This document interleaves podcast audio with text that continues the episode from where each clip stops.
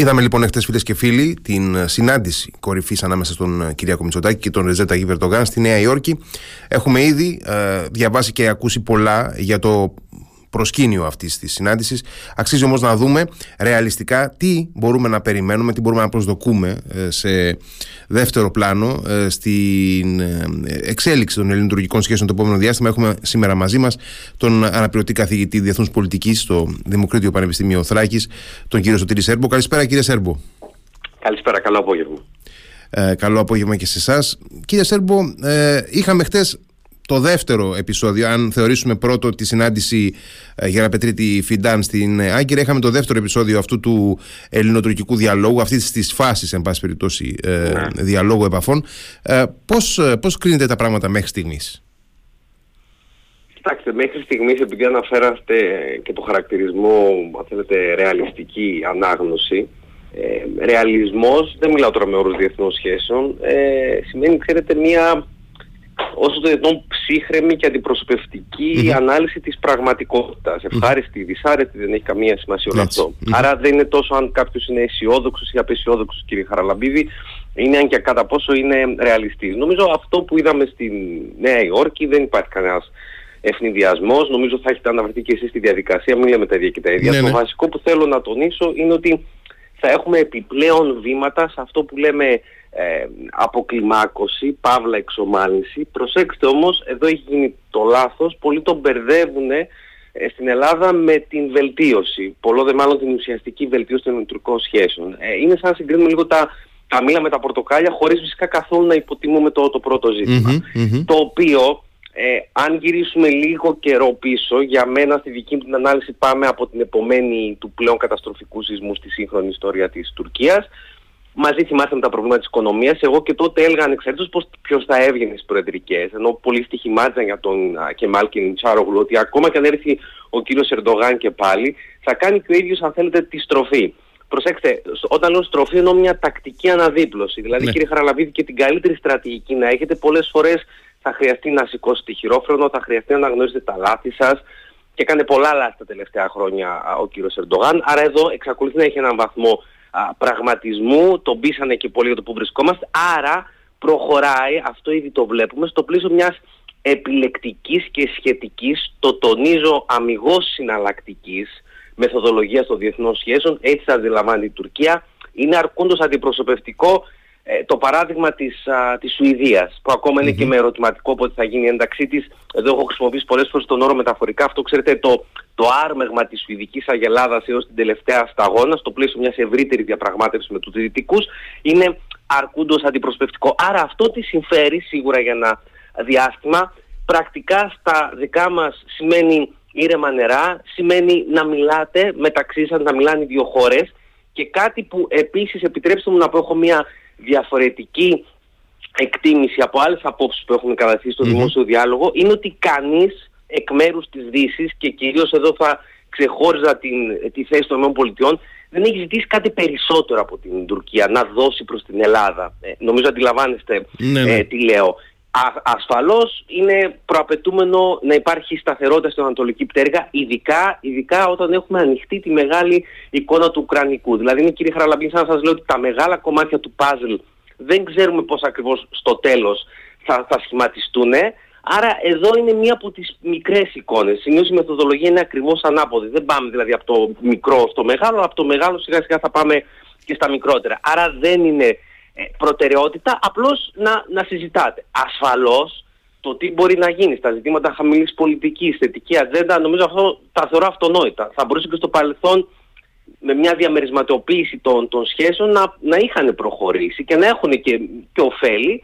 Ε, αλλά αντιλαμβάνεστε, ήταν τέτοια η διάρρηξη της εμπιστοσύνης. Εδώ είναι και ο, και ο ρόλος των ΜΟΕ, δηλαδή να δημιουργήσουμε κάποιες δικλείδες ασφαλείας και μαξιλαράκια, κύριε Χαραλαμπίδη, σε περίπτωση που στα βαριά και ανθυγινά που θα είναι ο πολιτικός διάλογος, και το τονίζω για τους ακροατές μας, αν υπάρχει κάτι διαφορετικό σε σχέση με προηγούμενους ε, γύρους α, συζητήσεων και πιθανών διαπραγματεύσεων, είναι ότι είναι περισσότερο πολιτική η διαδικασία αυτή τη φορά. Ουσιαστικά οι διερευνητικές, ο άτυπος χαρακτήρας του έχει τεθεί στο χρονοτούλαπο της ιστορίας.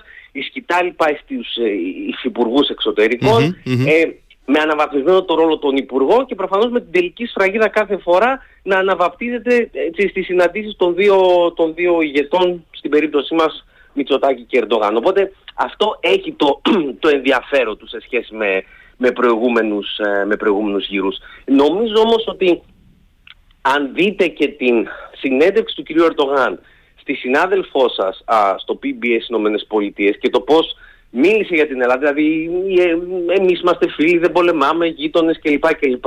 Δεν έχουμε προβλήματα. Ε, είναι ακριβώς αυτά που πρέπει να πει α, η Τουρκία αυτή τη στιγμή, ειδικά σε ένα μηνυμένο ακροατήριο όπως είναι το αμερικανικό, ειδικά για τα ελληνοτουρκικά. Έτσι. Mm-hmm. Εδώ υπάρχουν και μέλη του Κογκρέσου που αντιλαμβάνεστε δεν ξέρουν πολλά πράγματα, ούτε ναι, για θαλάσσιες ζώνες, και γιατί άλλωστε, έτσι, αλλήμονο. ε, οπότε νομίζω, άρα ε, ε, εδώ το αξιοποιεί αυτό η Τουρκία. Τη χρειάζεται την, ε, την Ελλάδα για να ξεκλειδώσει κάποια πράγματα ε, και στο θέμα της επανεξισορρόπησης οικονομίας της, κάτι που πρέπει να σταθούμε για παράδειγμα και έχουν ξεκινήσει σχετικές συζητήσεις στις δύο αντιπροσωπείες, ε, είναι η κουβέντα για την αναβάθμιση, τον εξχρονισμό της Τελωνειακής Ένωσης. Στη δική μου οπτική θα είναι μια διαπραγμάτευση για μια νέα εμπορική συμφωνία, κύριε Χαραλαμπίδη, μεταξύ Ευρωπαϊκής Ένωσης και, και Τουρκίας. Και προφανώς το τραπέζι το αμερικανικό. Μια διαπραγμάτευση που πλέον η Αμερική έχει αλλάξει αρκετά την πολιτική της σε σχέση με το παρελθόν, παρόλο που στην Ελλάδα δεν μπορούν να καταλάβουν ότι δεν είναι μια σχέση συμμάχου ή εχθρού αντιπάλου, αλλά υπάρχουν πολλές, πολλές διαφορετικές γεωγραφικές ζώνες. Παίζεται αλλιώς πλέον το παιχνίδι του μαστιγίου α, με το καρότο, γι' αυτό και η Τουρκία δεν έχει πάρει εδώ και αρκετά χρόνια, τα τελευταία πέντε χρόνια, κανένα ανταλλακτικό από τις ΗΠΑ και έχει όλο αυτό το πρόβλημα στη ραχοκοκαλιά mm-hmm. της τουρκικής ε, αεροπορίας, αλλά και στην ίδια την αμυντική βιομηχανία, χωρίς να αναιρεί κανείς, ξέρετε, τις δυνατότητες που υπάρχουν για το μέλλον εφόσον διαρθώσει αρκετά από τα λάθη. Άρα είναι η μεγάλη εικόνα, κύριε Χαραλαμπίδη, που έχει προσδιορίσει τη μικρή εικόνα των ελληνοτουρκικών, κάτι δηλαδή που στην Ελλάδα δεν είμαστε πολύ μοιημένοι, είμαστε πολύ, ξέρετε, ελληνοκεντρικοί. Ναι, ναι, ναι. Ε, άρα νομίζω αυτό αυτή τη στιγμή είναι το ρεαλιστικό ε, να περιμένουμε. Υπάρχει και τα μπακέρα που θα μπορούσε κάποιος να πει εάν και κατά πόσο, ανεξάρτητα με ό,τι λέμε, μπορούμε να τα βρούμε με την Τουρκία στο πλαίσιο μιας συνολικής συμφωνίας. Κοιτάξτε, η απάντησή μου με τα σημερινά δεδομένα είναι όχι. Και γιατί όχι. Ναι, και η κυβέρνηση γιατί... κρατάει χαμηλά τον πύχη των προσδοκιών, νομίζω. Νομίζω πλέον τον κρατάει χαμηλότερα σε σχέση με πού τον είχε βάλει μερικούς mm-hmm. μήνες πριν ή τουλάχιστον πώς πήγε ο δημόσιος διάλογος. Mm-hmm. Διότι δεν το ζητούμε, κύριε Χαραλαμπίδη, να πείσουμε αυτούς μας. Θα ήταν ευχής έργων με αυτή την έκδοση της Χάγης, έτσι, την ελληνική έκδοση που συζητάμε, ε, να λύσουμε τα, ε, τα ελληνοτουρκικά. Προφανώς σε μια δημοκρατία όλοι έχουν τις, ε, τις απόψεις τους. Λοιπόν, αντιλαμβάνεστε όμως το ζητούμενο είναι. Πώς να πείσεις την άλλη πλευρά. Ε, και αν και κατά πόσο βρισκόμαστε εκεί. Σε διαφορετική περίπτωση δεν μπορούμε απλώς να είμαστε περιγραφικοί, πρέπει να είμαστε αναλυτικοί για το πώς θα πάμε από το Α στο Ω ή πολλές φορές έχω πει πώς θα πάμε από την Τρία έτσι, στην Ισάκη, για όσους διαβάσαν ένα άρθρο που είχα στην Καθημερινή, mm-hmm. την Ελόπη και η Χάγη. Mm-hmm. Άρα εδώ νομίζω το ζήτημα είναι για μένα εάν και κατά πόσο η Τουρκία έχει συμφέρον να αφήσει για το μέλλον όσα εκείνη αντιλαμβάνεται ως σημαντικά ζητήματα. Να τα αφήσει ανοιχτά με την Ελλάδα. Λέω σημαντικά γιατί μπορεί κάποια άλλα να μην τα θεωρεί τόσο σημαντικά ή να μπουν σε ένα τραπέζι διαπραγμάτευσης, mm-hmm. να λυθούν, να διευθετηθούν κλπ.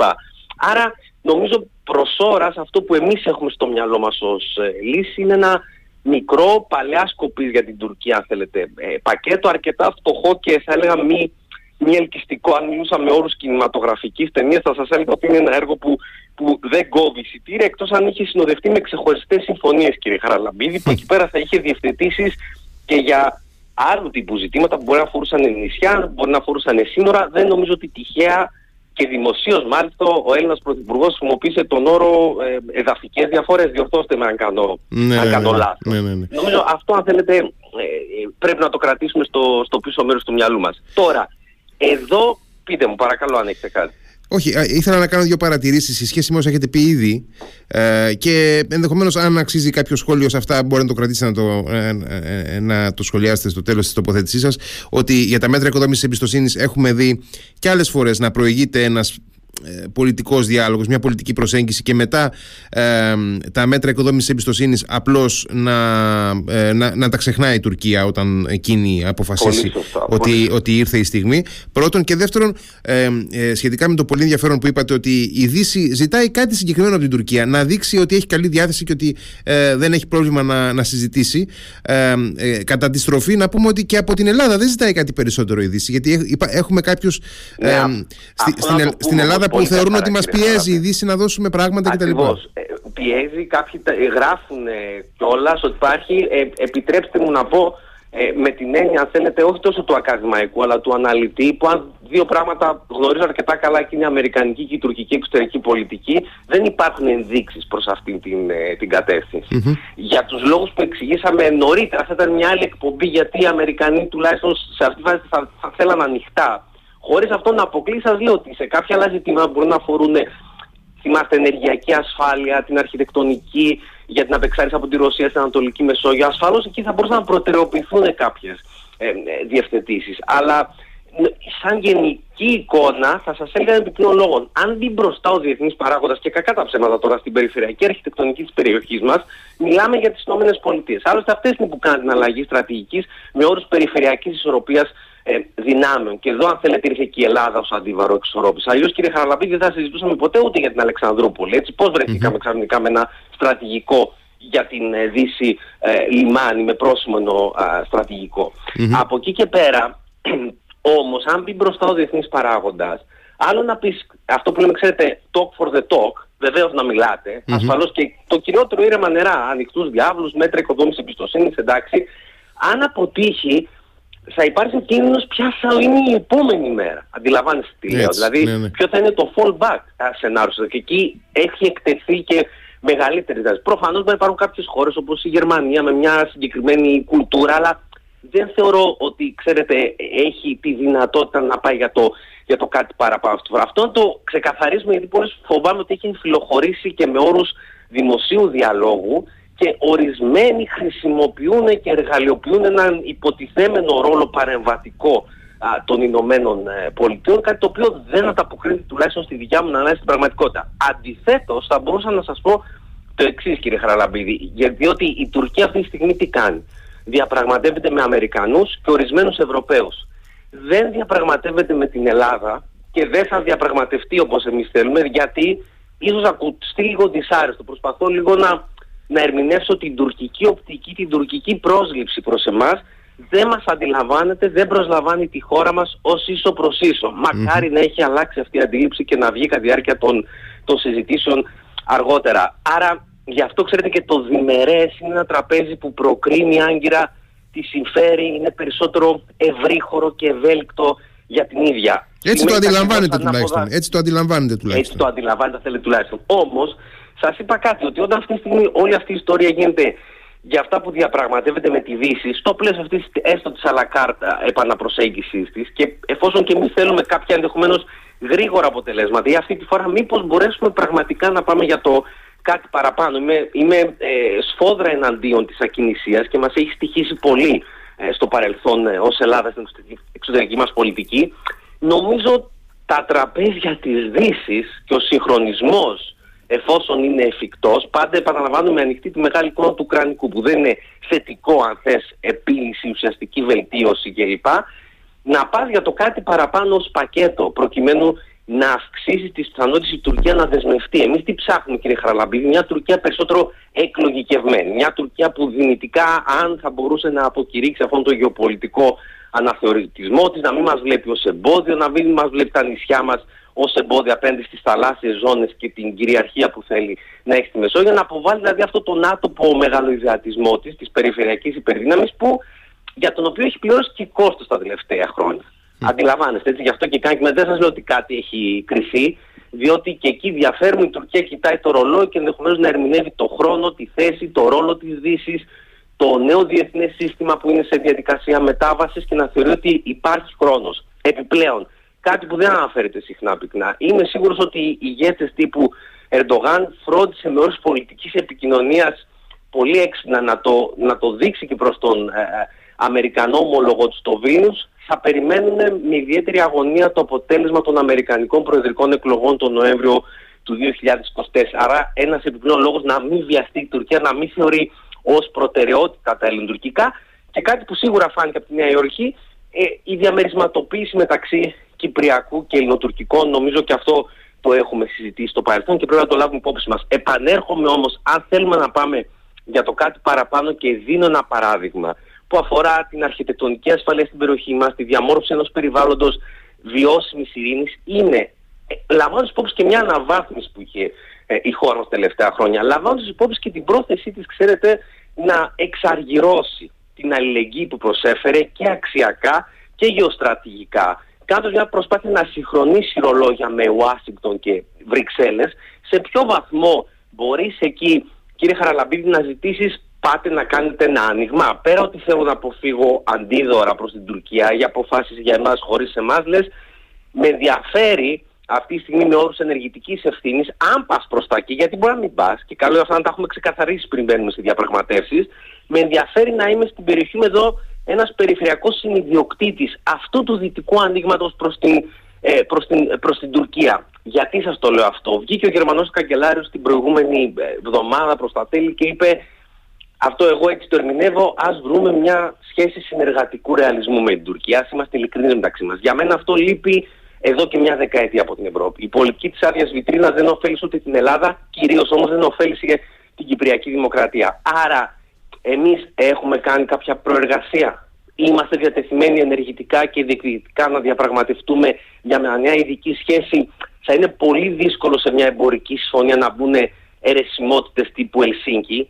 Και να το κλείσουμε και αυτό, δεν είμαστε σε περιβάλλον Ελσίνκη και σίγουρα δεν είμαστε σε περιβάλλον χίλια εννιακόσια είκοσι τρία, έτσι, μεταξύ Κεμάλ Ατατούρκ και Ελευθερίου Βενιζέλου, όσο και αν εξαντληθούμε στη, στη μελέτη αυτών των πρωταγωνιστών. Mm-hmm. Εκεί θα έβλεπα μια ευκαιρία, γιατί είναι ένα πιο ευνοϊκό τραπέζι για εμάς, αν θέλετε, και να διαμορφώσεις ένα πακέτο με μαστίγια, με καρότα συνεργατικού ρεαλισμού απέναντι στα νέα δεδομένα. Μήπως εκεί μπορούμε να πάμε το κάτι παραπάνω. Θα μου πείτε, και αν αποτύχει, τι θα κάνουμε? Κοιτάξτε, αν αποτύχει και πάλι η Τουρκία εμείνε εκεί που βρίσκεται, αντιλαμβάνεστε, αντιλαμβάνεστε, επειδή έτσι ψηλώνεις λίγο όσον αφορά το στάτους, την επιρροή σου, το τι βγάζεις προς τα έξω και προς τη Δύση, θα ζητάς συνεχώς και το κάτι παραπάνω.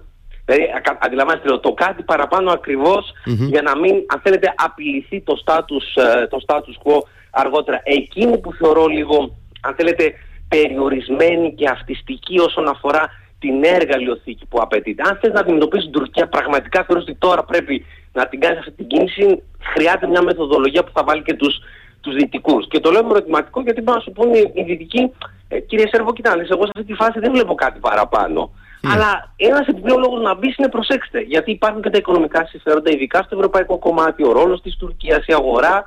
Ε, αντιλαμβάνεστε αυτό που σας είπα, και κανένα αντίδωρο για εμάς ε, χωρίς εμάς. Έτσι νομίζω θα καταλάβει και η Τουρκία ε, τα νέα δεδομένα στα οποία, στα οποία... Υπάρχει βέβαια και η λογική να πάμε με την πεπατημένη, να πάμε με αυτά που κάναμε στο, στο παρελθόν. Το λίγο πάμε και μήπως βγει κάτι καλύτερο αυτή τη φορά. Επιτρέψτε να πω ότι με αυτή τη μεθοδολογία δεν νομίζω ότι θα βγουν πολλά. Παρόλο που ασφαλώς είναι κέρδος όλη αυτή η αποκλιμάκωση και ασφαλώς ωφέλιμος χρόνος για την Ελλάδα να κινηθεί και σε πολλά άλλα πεδία και εντός, που υπάρχουν πολλά ζητήματα ανθεκτικότητας, αλλά όσο και σε άλλα τραπέζια όσον αφορά τις νέες δυναμικές που έχουν αναπτυχθεί. Ε, κύριε Σέρμπο, ε, κρατάω, ε, κρατάμε νομίζω ε, όλα αυτά τα πολύ ενδιαφέροντα δεδομένα. Πρώτα απ' όλα κρατάω το δεδομένο ότι η Τουρκία δεν βιάζεται και βλέπει μέχρι του χρόνου τον Νοέμβριο, και μιλάω για τις αμερικανικές εκλογές. Ευχαριστώ πάρα πολύ για αυτή την ανάλυση σας και θα βρεθεί ευκαιρία, είμαι σίγουρος, να τα ξαναπούμε. Να είστε καλά, καλή συνέχεια. Να είστε καλά, ευχαριστώ πολύ.